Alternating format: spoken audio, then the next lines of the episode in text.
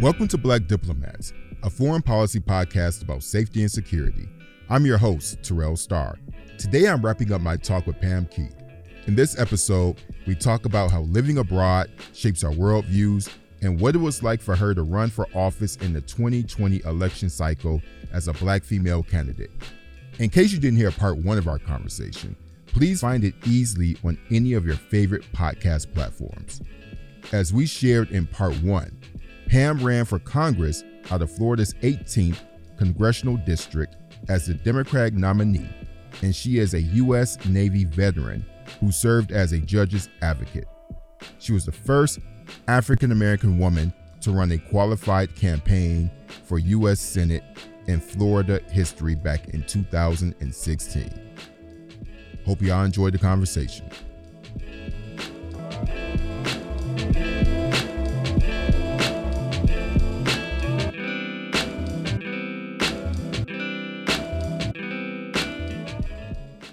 Me about living abroad and what's and how that has informed your worldview and how you look at things here in America because I think living outside of America it helps you to understand I feel like and it's only something that you get when you actually experience it. And I'm not talking and it's okay fine if you're able to visit some place here or there, but the both of us have lived outside of the country. And I feel like you look you you your brain functions differently. It, it does. Yeah. Let me tell you, let me tell you, okay, so I was born in Turkey. I lived in Morocco and Syria. So those were back-to-back assignments for my dad, right? And the first thing you need to understand about that is that when you're an American overseas, you live in government housing and you know, like um, you know, diplomatic housing, whatever.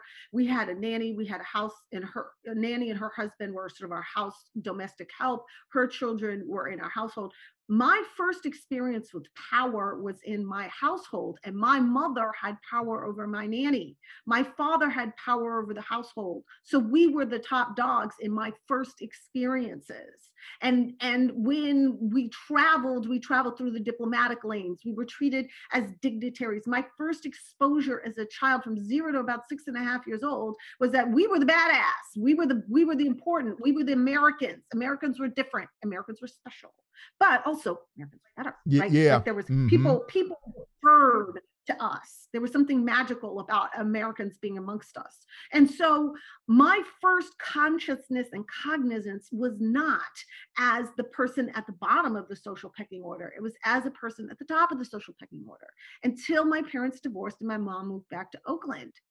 Right. And that's when I got my first exposure to the social structures of the United States of America.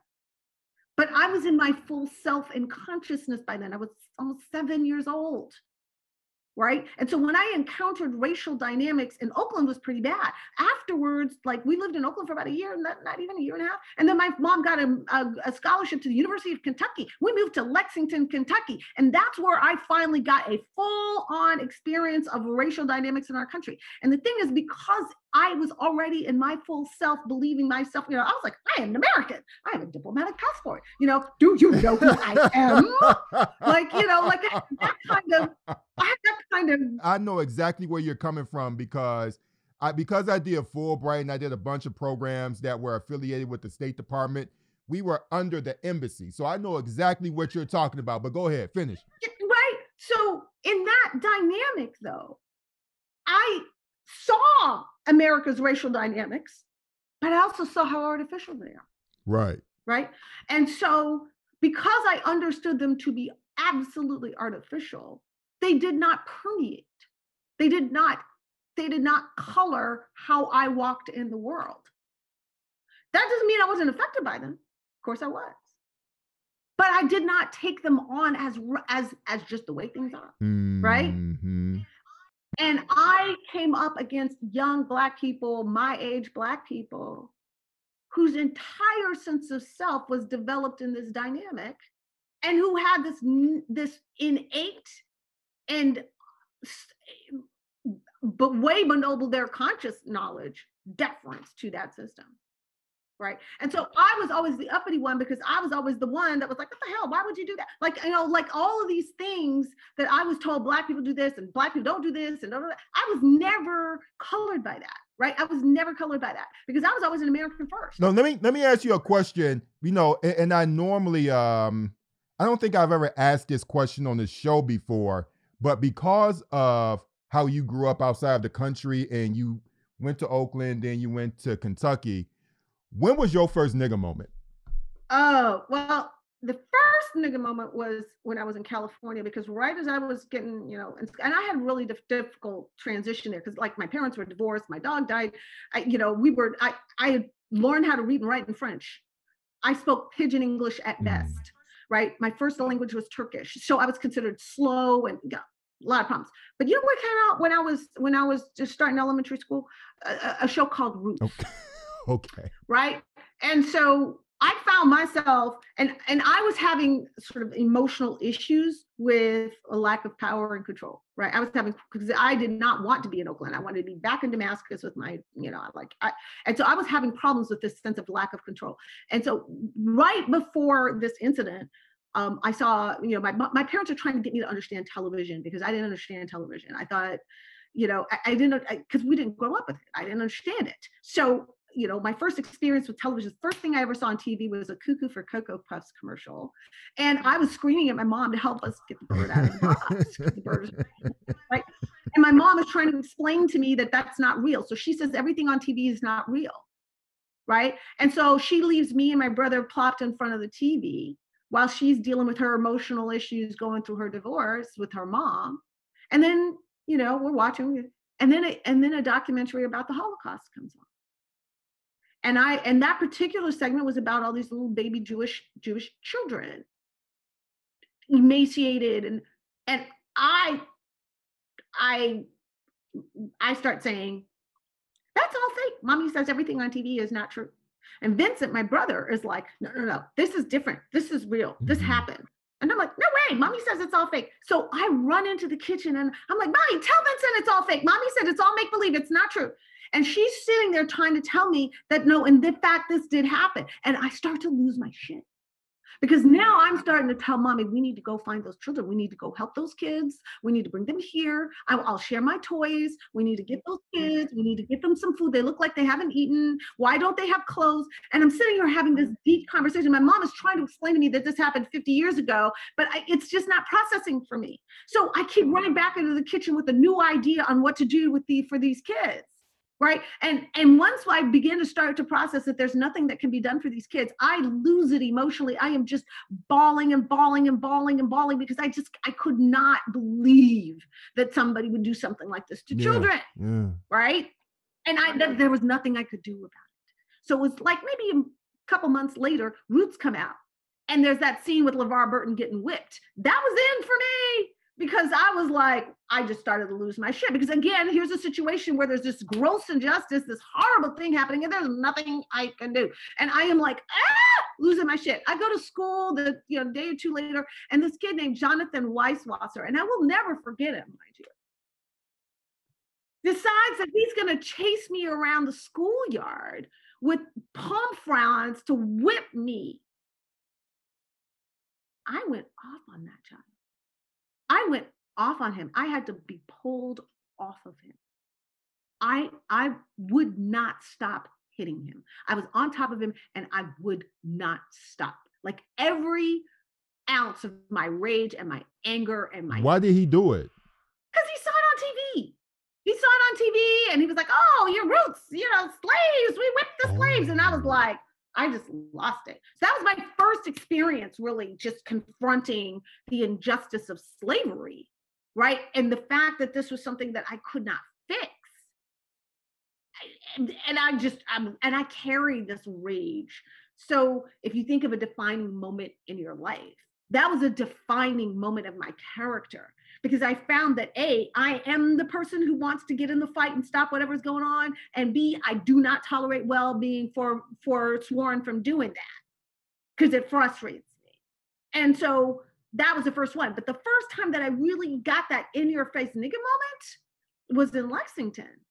You know, we were my mom called a realtor and asked for a house near the University of Kentucky campus because she got a full scholarship the, the realtor didn't under, didn't realize my mother was black because she didn't sound like a black woman. She was calling from California on a full scholarship to Lexington. Woman didn't realize my mother was black. We show up and the and the realtor's like, oh no, this house is not for you. It's the wrong neighborhood. You won't be comfortable here. And I I could sense my mom's reaction. I didn't understand what was going on other than my mom was angry. Right. But then I go to school the next day. And the class is completely segregated. White kids in the front, black kids in the back. What year was this? 1977. Okay. Right.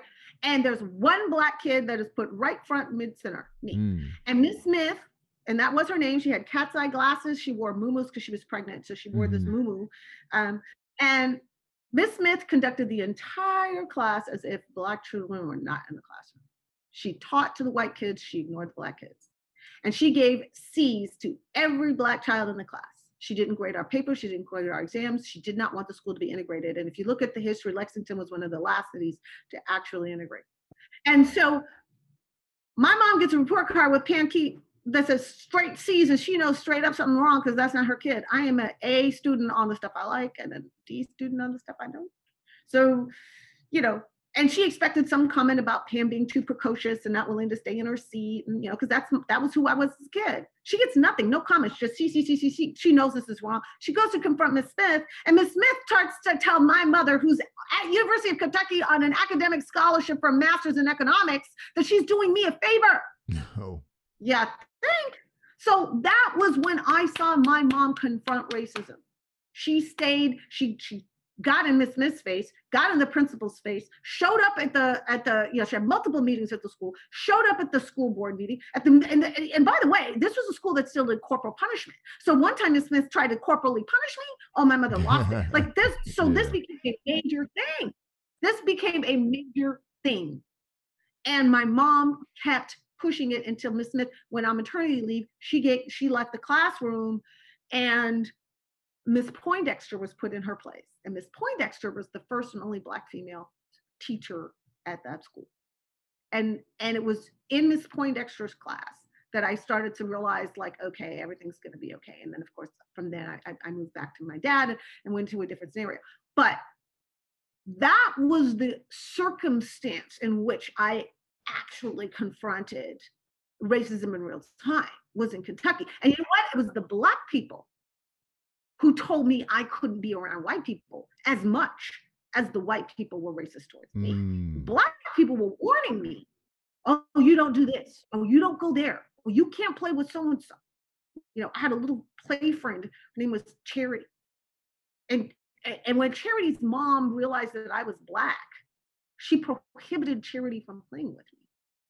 And I think Charity was abused child. I think all three of her, her and her two sisters were abused.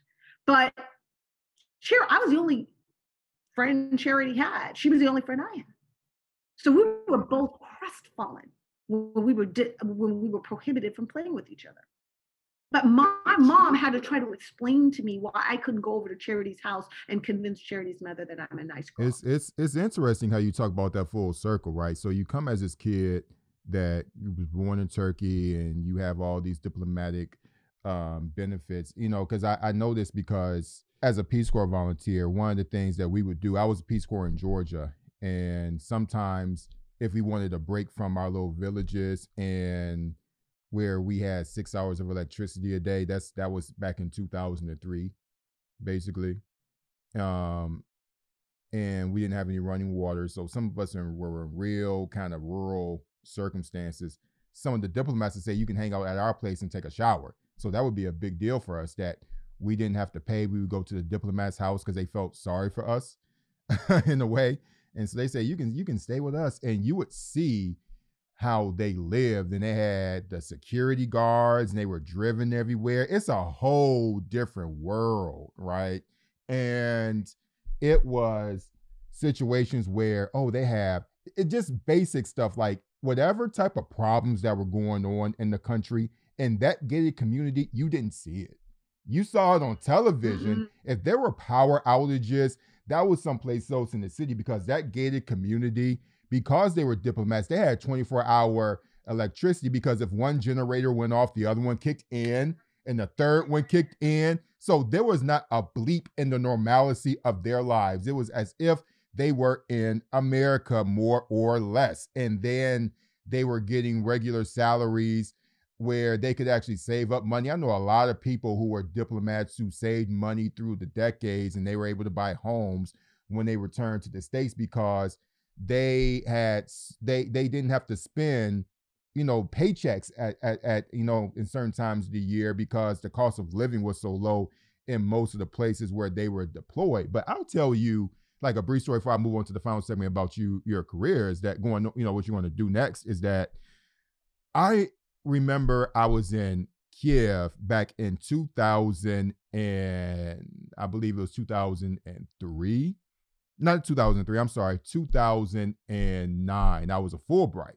And I had an orientation that the Fulbright gave us. And then we had somebody from the State Department to say, okay, you're technically under our jurisdiction. And so that meant that we weren't technically diplomats, but as far as anything else, you had diplomatic immunity more or less. Like they were going to protect you and and give you the the the cover of yeah, American yes, government. yes, exactly. That's what it was exactly. And so if there was some evacuation, they always had this little map that they had us fill out. Where can a helicopter drop where we could pick you up? So they they so they had all this stuff for us, and being black back then in in Kiev, they had a whole bunch of these right wing nationalists that were just roaming around the streets and everything. It was real screwed up situation. And after the Fulbright people gave us their orientation, I went with the Africans who actually studied here and lived here for years and had wives and stuff. And they would give me their orientation. They're like, be careful with the white girls, you know, like the Slavic Ukrainian women. A lot of them brought that up because they have a lot of the guys had all these screwed up stereotypes about black men and their package and all this other stuff. And I know it sounds ridiculous to the people who are listening, but this is really what they tell you when you come here. And it's really common. And so just being just having that peripheral um, vision of where you always are. This is where the skinheads hang out. And also, if you're ever stopped by a cop, don't speak in Russian. So I stopped counting the number of times I was stopped by police. I, I stopped at around 30. There would be days where I would be stopped three times. It's not happening right now, but when I first got here, it was really bad. And the thing that saved me most of the time was my US passport. So, but there are some people who thought that it was fake. And they said, oh, you're somebody from the continent of Africa and you're some undocumented immigrant and you're trying to get over to Europe. So they had all these screwed up views about Africans. And that's another thing we don't have time to talk about right now, but there's a difference between how a lot of these folks treat you if you're a black American versus somebody from the continent of Africa or a country where they feel like they don't have to care about them. And it's really screwed up. But I remember one time this cop, uh, I was going on the train, but before I got before I got through the um before I got to the escalator, a cop pulled me into a uh, a holding facility, a holding room, and he spoke to me in Russian. He looked like he was 19 years old, fresh out of the academy, and he and his partner they look at me in Russian, and they say, "You're a nigger and you're bringing drugs into our country. Give me your drugs right now." I'm pretending like I don't know what the fuck they're talking about. I'm like, uh, "Excuse me, what are you talking about? I don't understand you." And so we went through this whole thing for about 30 minutes and where they're trying to pressure me into giving them money and I didn't do it and they let me go. The point is that I went, uh, I told the embassy about what was happening and they were steaming, right? They're like, you know what, Terrell, who's that cop? we gonna go pick that person up like right now because the, the embassy here has a very strong relationship with police. And so they're like, that's okay. We're gonna pick him up. What's his name? Where he at? Right. They like and the, the ambassador, like they were steaming. And so I didn't, I was so worried because that's the thing in America. I'm so frozen about dealing with cops that I just wanted to get out of that situation alive. But what I learned was that these cops here, they're not going to really necessarily shoot you. So there's a way in which you can work with them, you know, and and like, you know, assert yourself in ways that won't get you killed that would probably get you hurt in New York, for example. And so the embassy said, okay, you know what we're gonna do? I'm gonna give you this card. Like the their chief security officer gave me this card. It was in Ukrainian and English, and it said, you know, it says if you stop this person, call the embassy immediately, and a marine will come and deal with the issue. Now, most of the people who are stopping me profiled me, and they were looking for, um, they were trying to get a bribe, right? they would see that car, they're like, I'm so sorry. I didn't know who you were. Forgive me. You know, is everything okay? They were like, they lost their, they like, they were scared shitless because they didn't want that Marine, because that American Marine will eventually talk to their commanding officer in their district. Exactly. Right. And, and, exactly. and they didn't want those problems. And so I know exactly where you're coming from. Like that American passport and a lot, ooh, it gets you a lot of gets you a whole lot of benefits, you know? And not just that. I mean, you know, my father, as he got up and up in the up in his career, eventually he became a United States ambassador. My father had exposure to extremely wealthy people because unlike in the United States where your most of your diplomats are career and tell us where he served by the way he, he was U.S. ambassador to Qatar, um, but he served in Cairo. He served in Paris. He was uh, uh, DCM in Cairo. I mean, like he he he had very senior roles, and at that point, you know, a lot of other countries, their diplomatic corps is principally their their their aristocracy. You know, so they're not just diplomats; also very wealthy people.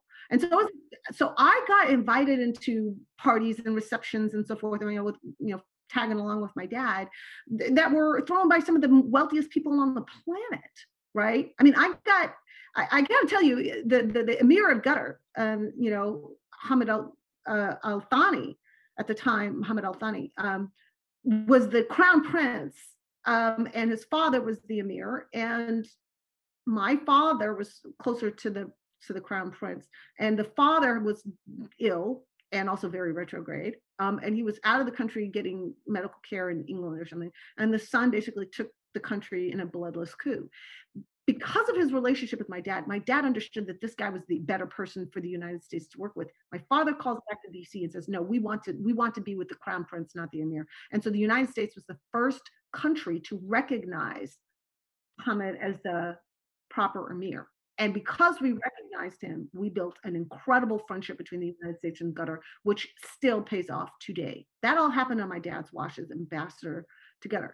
But when I went to visit my dad there, and and and you know, we were feted by the emir himself. We got invited to his weekend house, if you will. yeah. Um, and I played tennis with one of his daughters. And so I got exposed to the kind of over the top opulent wealth um, as a child, as a teenager, as a young person that made me unimpressed with wealth that we have here in the states. Yeah, like, right. Yeah, yeah, yeah. Do it for me. Like some people just have this deep ensconced desire to have that kind of incredible opulent wealth. And I spent enough time around people like that to realize I want their life.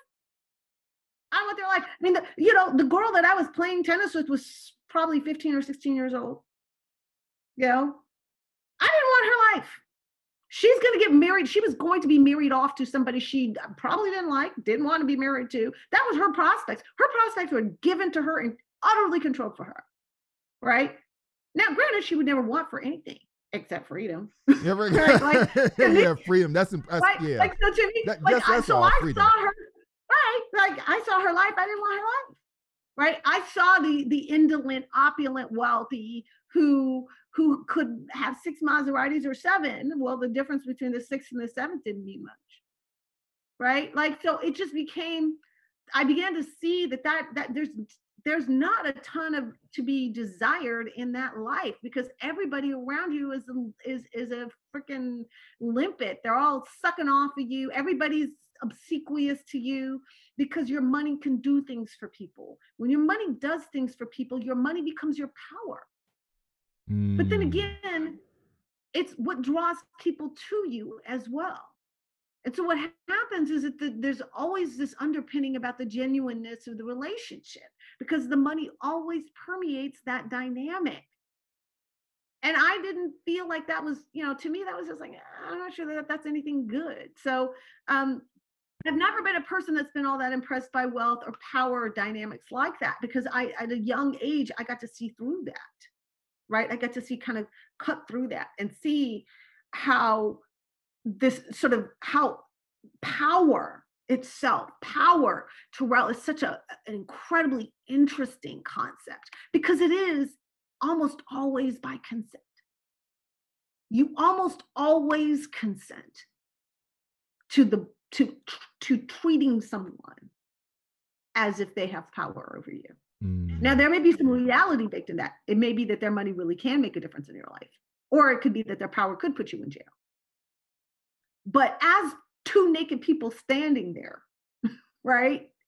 You have to, in your mind, decide you're giving somebody power over you. I I thought about it a lot as I was in the military because it's a it's a thing you turn on. It's also a thing you can turn off right? In your mind. When I joined the Navy, I remember the moment I decided that everybody with this kind of colors on their shirt, I'm going to salute, right? That is a choice. I wanted to be a part of this structure and I took on at a very deep level a respect for all of that authority and so the, the the the the, flow of authority within me was became absolutely natural where i accepted being having authority over people junior to me and took on that personality that I am the officer, you're the enlisted, you're going to do what I say. I want to transition on to the last part where we're talking about running for office and what that meant for you because you know you're you're you're coming from this experience where you have this hierarchical level of power and now you're taking on this very uh this you you you ran to take on this incredible responsibility of of running for office because I, I interviewed you for the root for your house mm-hmm. race. And mm-hmm. I remember the first time you ran for senator, and I know you talked about the lessons you learned from that. And then now, in this cycle, you won your primary, right? Because a lot of people didn't think that you would win the primary, but you did. And I saw the other folks who won, you know, like who are running against you, and I said, oh, I think you know Pam could beat them. And I saw those other folks, and you, you, you know, and and you won, and you know, you didn't you came short in the uh, general but i just want to talk about what did you learn you know about that about running out of the 18th district. What did you learn about this particular uh, what did you learn about this particular cycle? And what are, what what does a person do after uh, they run for office but don't quite get there so there were a few really interesting dynamics about my race. You know, for the longest time, people thought that this district was very competitive. It was a red to blue, it was a battleground, and the party always invested heavily in this district until I won the primary, at which point they decided they no longer wanted to invest in this district, principally because of tensions within so so i learned a lot about the inside workings of the dccc which is the democratic congressional campaign committee which is the component of the dnc that that runs congressional campaigns and it invests in those that they think are competitive that they're going to def- mostly they defend their own members that's the principal role of the dccc but then they also decide where they want to expand the the the map and and they invest in those districts where they want to expand the map. They don't invest in every district and a lot of what their decision is based on is what they consider to be competitive right? But i was running a competitive race the polling in my district had me up by two points right before the election. Um, we went into election day at parity in turnout between Democrats and Republicans, right? 70,000 Republicans showed up on election day that have never voted in our district before. That was in addition. So, so we were expecting a, an election t- turnout of between 20 30 Republicans, uh, 20, 30,000 Republicans, and, you know, eight to 10,000 Democrats because so many people had voted by mail or voted early. They showed up 70,000 Republicans on election day. We don't know where they came from. Because the most prior to that, so so Brian Mast, my opponent, won in 2018 with 210 Republic 210,000 Republicans, you know, 210,000 votes. And the Democrat had 150. So you're looking at 360, right?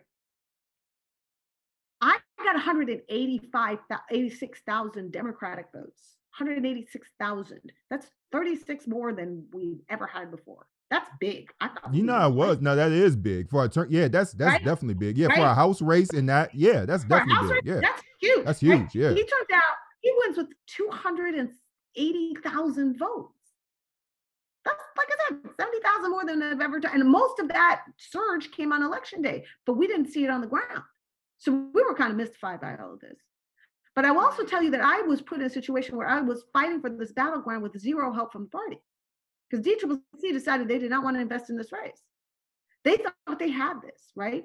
There was a kind of hmm. hubris that was going around the D trip at the time that they were going to pick up seats on the west coast of Florida and they don't need Florida. They can win with other states. And I kept saying this is really stupid because if Donald Trump loses Florida, he has no path. If he wins Florida, he can use it as a springboard to challenge Midwestern states and so on. And I said, look, if you put this in the blue, it's over they didn't want they figured that Florida is too expensive it's too big we don't have the infrastructure we're just not going to bother. Also there were tensions between me and and some of the folks in the democratic caucus because they didn't like that i challenge my own party which i do they consider me not a team player which by the way i find very weird because i'm a reliable supporter of democratic policy and democratic power. You want to talk about not team players? Talk about kyrsten sinema and joe manchin not team players. Right they will, right they are right. cannibalizing Democratic power. I would never do that. Right. So they're mad because I criticized Nancy Pelosi over not impeaching Donald Trump on the Mueller report. And I was infuriated by it because she was saying, oh, it's not worth it. And I'm like, with a bully, it is always worth it to clap back. It is always worth it to punch a bully in the mouth because that's the only thing that makes a bully think twice about the next time. You let it go, they are empowered to do worse and I was right. You were, and, I, want to, I want to add, I want to um, talk to you about this a little bit. This is interesting because I've reported on this, um, and my own people who are actually elected officials. So what I got from the inside of this, it was that, okay, you know the obvious stuff. Like at fundamentally at the um, fun, fundamentally, you you um you you're correct in that they felt like they had this in the bag, but the top leadership and remind me of the chairwoman's name. Yeah, Bustos. Her name is Cheri Bustos. Was right. Um, former chairwoman Bustos of the DCCC. There was uh, the conversations that I had about her or concerning, you know, her leadership was that it was short-sighted, um, that it was lazy, and that neither she nor the top level people at the party understood the movement dynamics that were going on and working with them which what what happened in in Georgia should have been happening in Florida right? Right and, and, that's that's that's the whole thing but you weren't the only person who I spoke to who ran and either they won or they barely I'm talking about black women right? Let's I'm uh, t- talking about black women. They had similar complaints that you had. I looked at your race and I'm like, uh, this is not in the bag. I, what I was expecting from you, I was hoping that you will win by like two points or three points. I definitely believe that that race was going to be close. I thought right, it was, but I, I, it could have been so much closer, Terrell. Because even though he turned out all these additional people, my war chest for my race was 1.4 million dollars, and I raised every dime of that myself. Oh, I believe you. Yeah. right. Right. Yeah. Without being put on red to blue. This district was on red to blue in 2018. They refused to put me on red to blue, right? Which would have hurt no one, right? Without a single dime from the D trip, right? Mast had eight, seven, eight million dollars to spend. So you know what he did? He spent the entire election cycle demonizing me, saying that I was a thug, that I was a radical extremist, socialist, right? Now, if I had some money, I could have made the case about him, which, by the way, he encouraged his 30 year old campaign manager to have sex with as many 15 year old girls as he could. That was a huge scandal that came out up front. We didn't have any money to drive that home, right? The fact that he took money from Russians, didn't have the money to drive that home, right? And I didn't have any money to drive home the fact that he took a speech out of context. And he was saying, oh, well, that's just, you know, Brian Mast is one of our seditionist congressmen, right? So who was inciting violence? Not me, him. Who was anti-patriotic? Not me. Him. But you know, here's He's the thing: like all this shit, Pam, is like all what what it came down with you. It was so fucking petty. Like that's what the that- that's ultimately what it was. It, it was it was petty as fuck. And I'll, I'll give you one. I'll give you one direct example, just in my experience, right?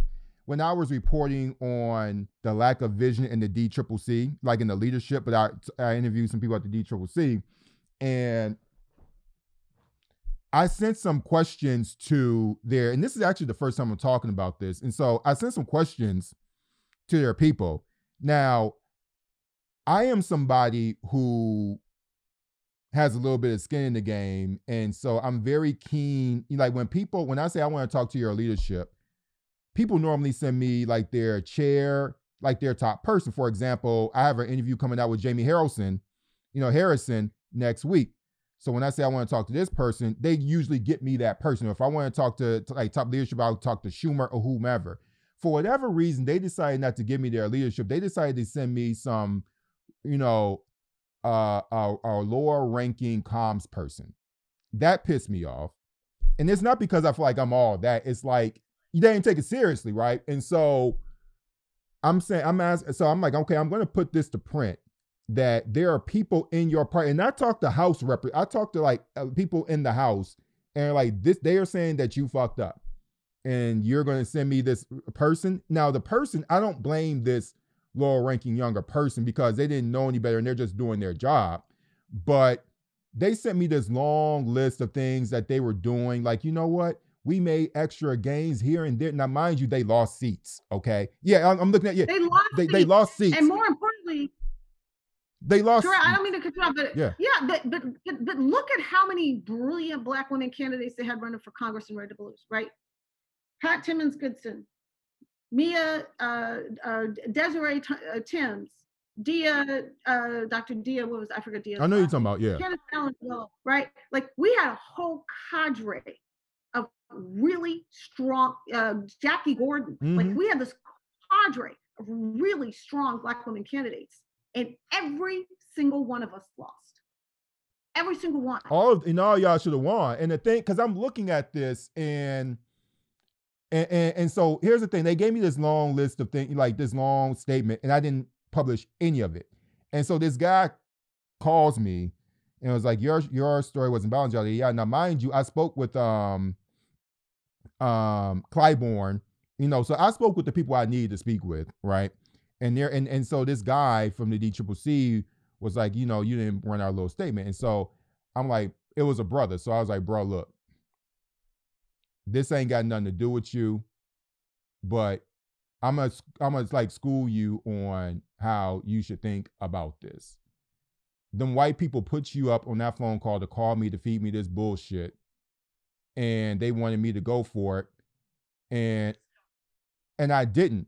And because it's always some white person above them, you know, I'm like, okay, he's inexperienced. He doesn't know me because like somebody who was seasoned, they would never. Because I know all the comms people, they would never do that to me. So I'm like, okay, bro, this is why I'm. I'm not mad at you, but here's what's going on with your party. And so what they tried to do with me was like they tried to send, I, and it was so insulting. Like it was like they were talking to like a, a freshman in uh, college. And so my point was that, and, and you know what he told me? It was interesting. He was saying like, you know, usually they have a way of if you don't print what they want, they get mad. I'm like, fuck them. You know what I'm saying? I don't give a fuck.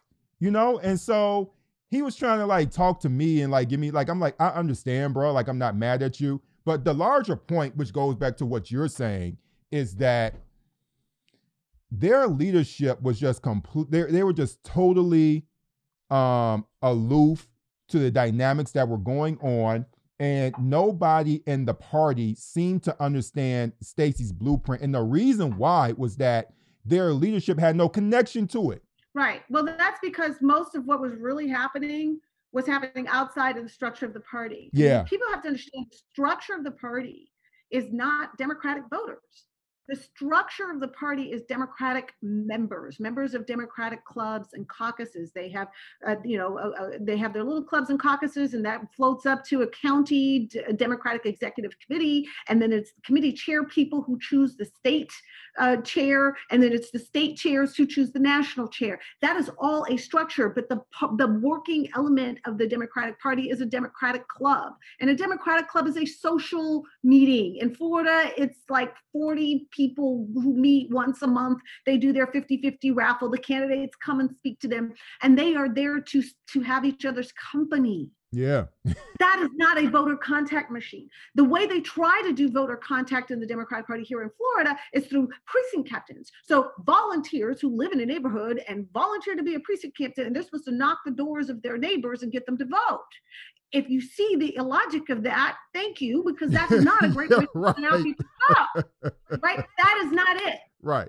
So, so, so I have been putting a lot of thought into this, and we can maybe talk about it in a minute. But the reality is that our party is a social structure. It is a social club and it functions like one. And so the D trip acts like a fraternity or a sorority who gets to decide who's going to be members because they understand how expensive it is to compete in a congressional race and they choose whom they're going to spend on and whom they're not going to spend on and it's not necessarily because of the strength of that candidate. It's whether they want that candidate to be their colleague. So if they think that you are part of the progressive team and you may be a problem for nancy's speakership then they're going to decide not to invest in you. If they decide that uh, you know you you you supported cori bush and you didn't support this person and therefore you were you know you you you supported somebody who was primarying someone. Therefore, and like it, they, there's a sense of ownership in the congressional seats where they believe that anybody who primaries them is somehow disloyal,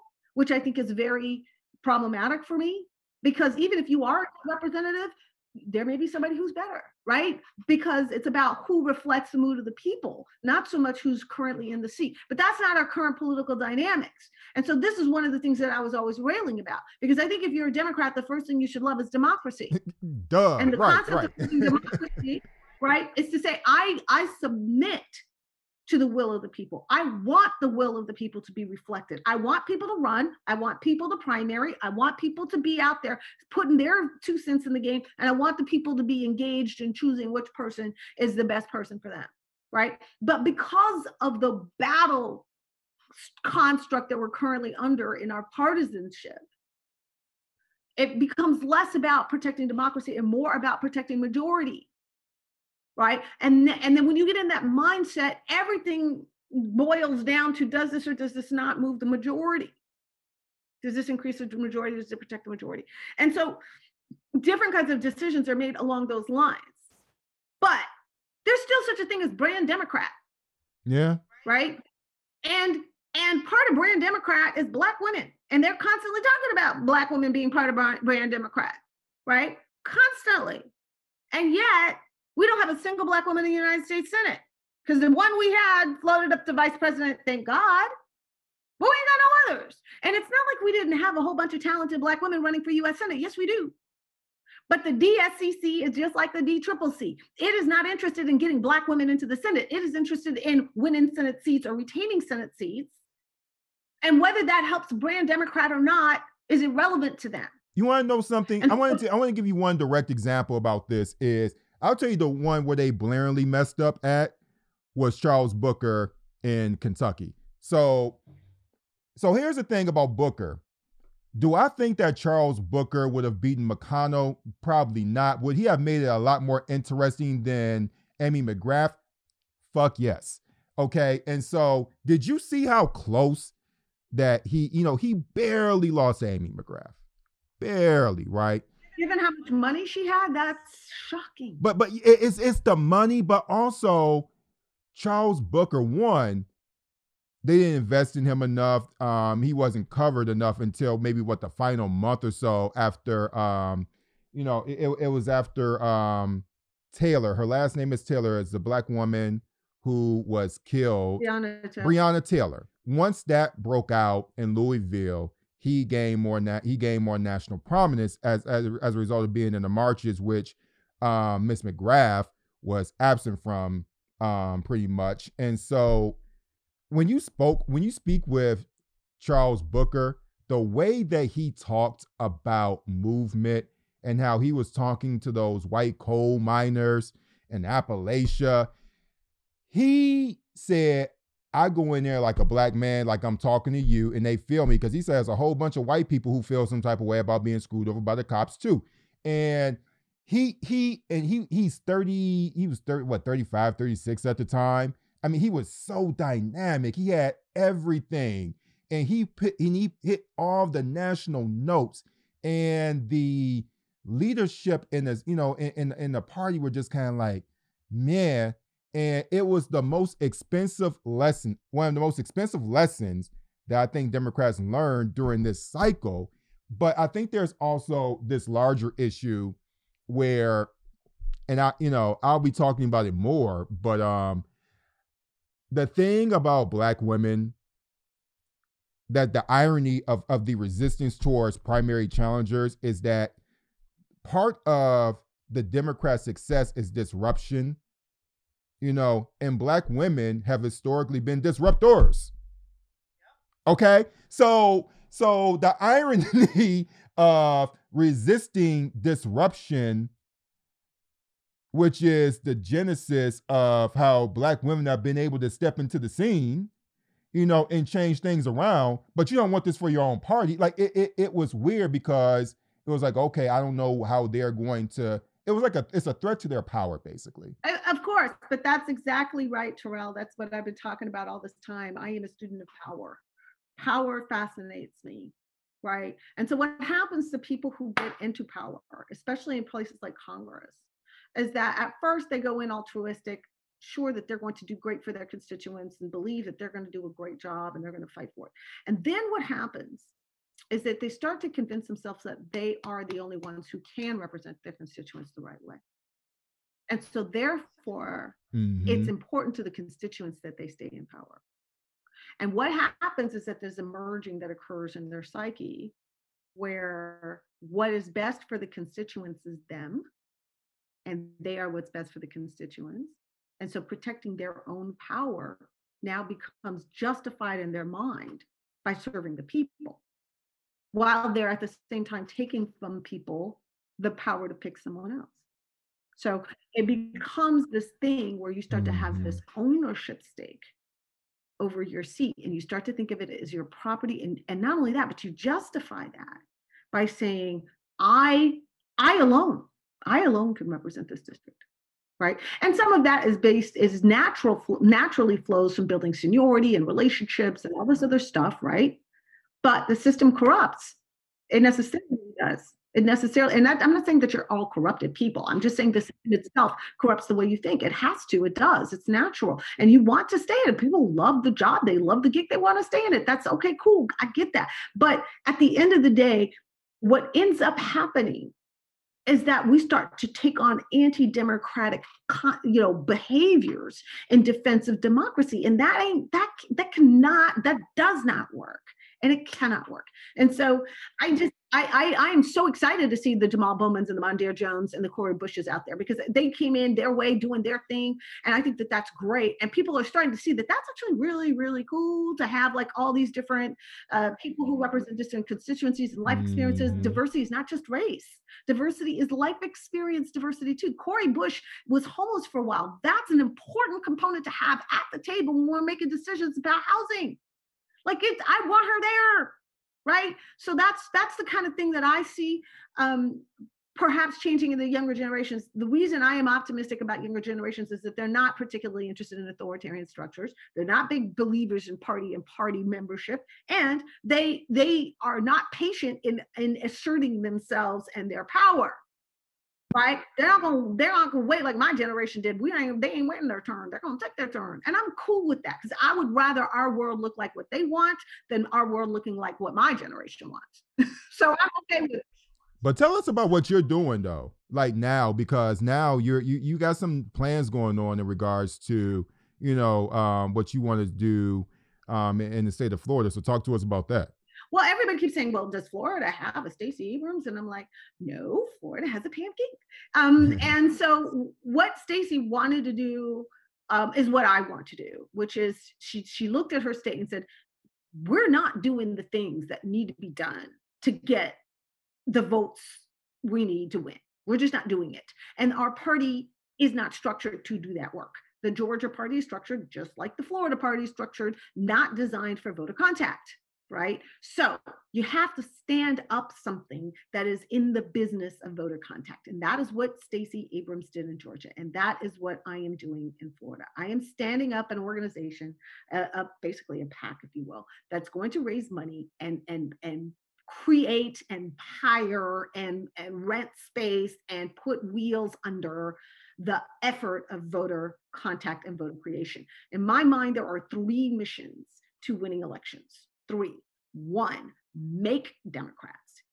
Democrats, you have to have numbers. You have to have increased numbers of people who are Democrats. Number two, motivate Democrats. That is about the sort of year-round stuff that you do that makes them happy or makes them angry. And, and that's a dual mission of making people want to be Democrats or motivated to be Democrats, and also demotivating Republicans. It's it's a two two prong thing there. And then the third is the turnout game, right? Which is the X's and O's of getting to your voters and getting them to the polls and getting them to to vote by mail or whatever, right? Those are three different missions.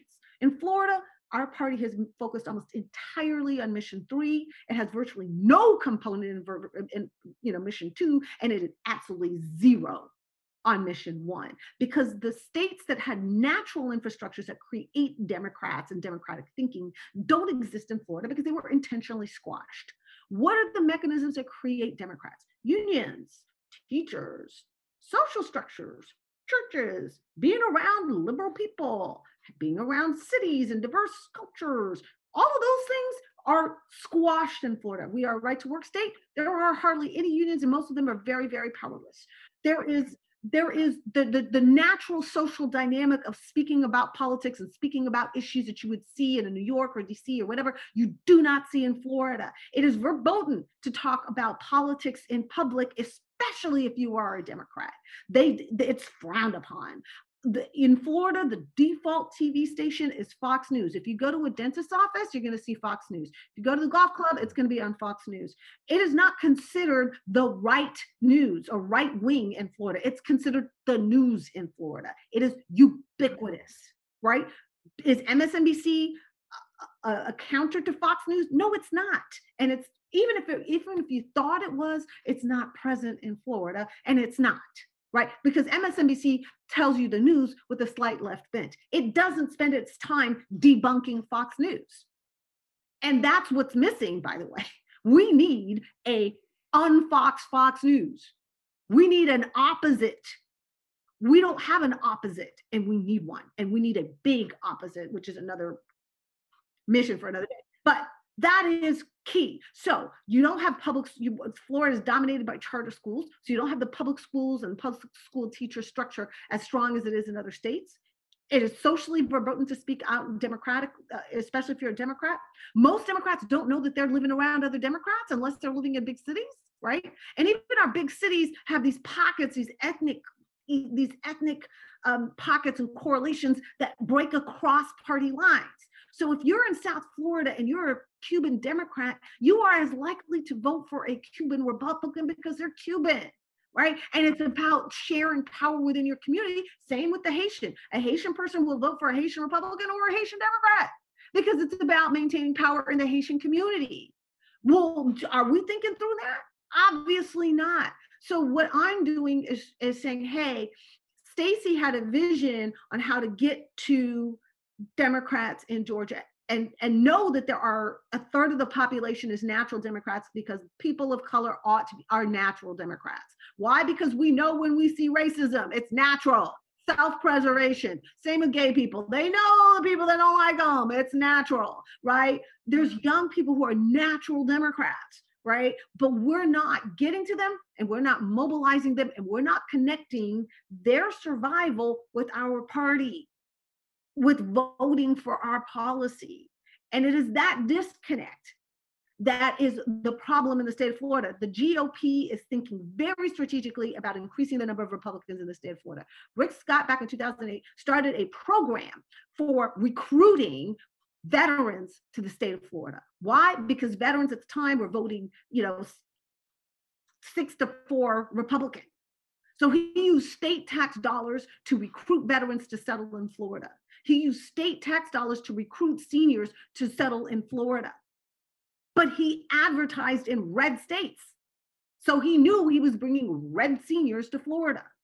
Question Who's advertising in blue states to bring blue seniors to Florida? No one. Question Whose job is it to make sure that young people who get registered register to vote Democrat? Whose job is who, whose mission is that? No one. Right. Yeah. Yeah. Right. Right. So so my thing is if we have any hope of competing in Florida, we have to act like we're competing.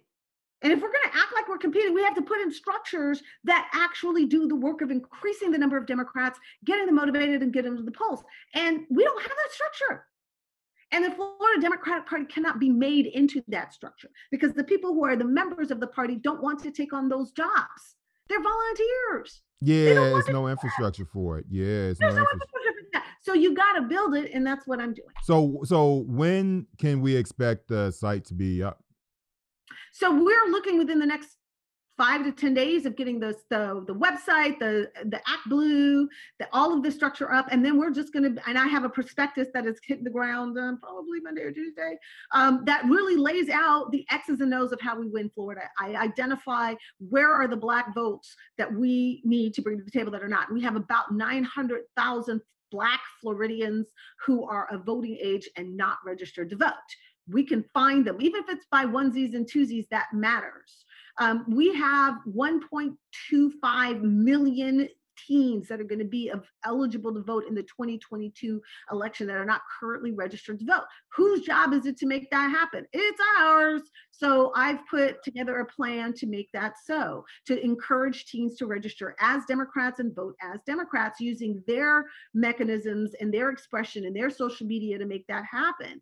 We have a whole bunch of immigrants that come to our state from the Caribbean and from elsewhere in South America. Most of the time, the first thing they encounter is a welcome to Florida from Ron DeSantis, right? Where is our game where we interface with new people coming to Florida? We don't have anything in that space. We don't have any relationship with the citizenship class schools or the language schools. Why not?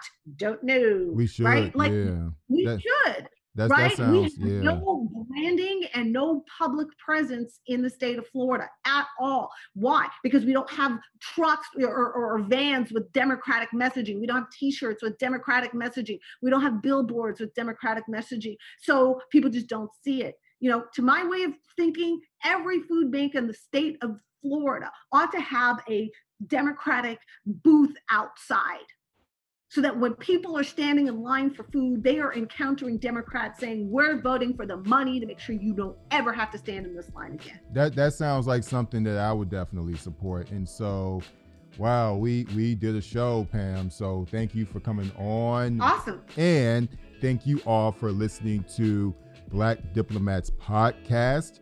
And please support us by going to your favorite podcast platforms, including Spotify and iTunes, and giving us a five star rating. And search Black Diplomats on Patreon and support us there as well. So, thank you very much, and we'll talk to you all next week.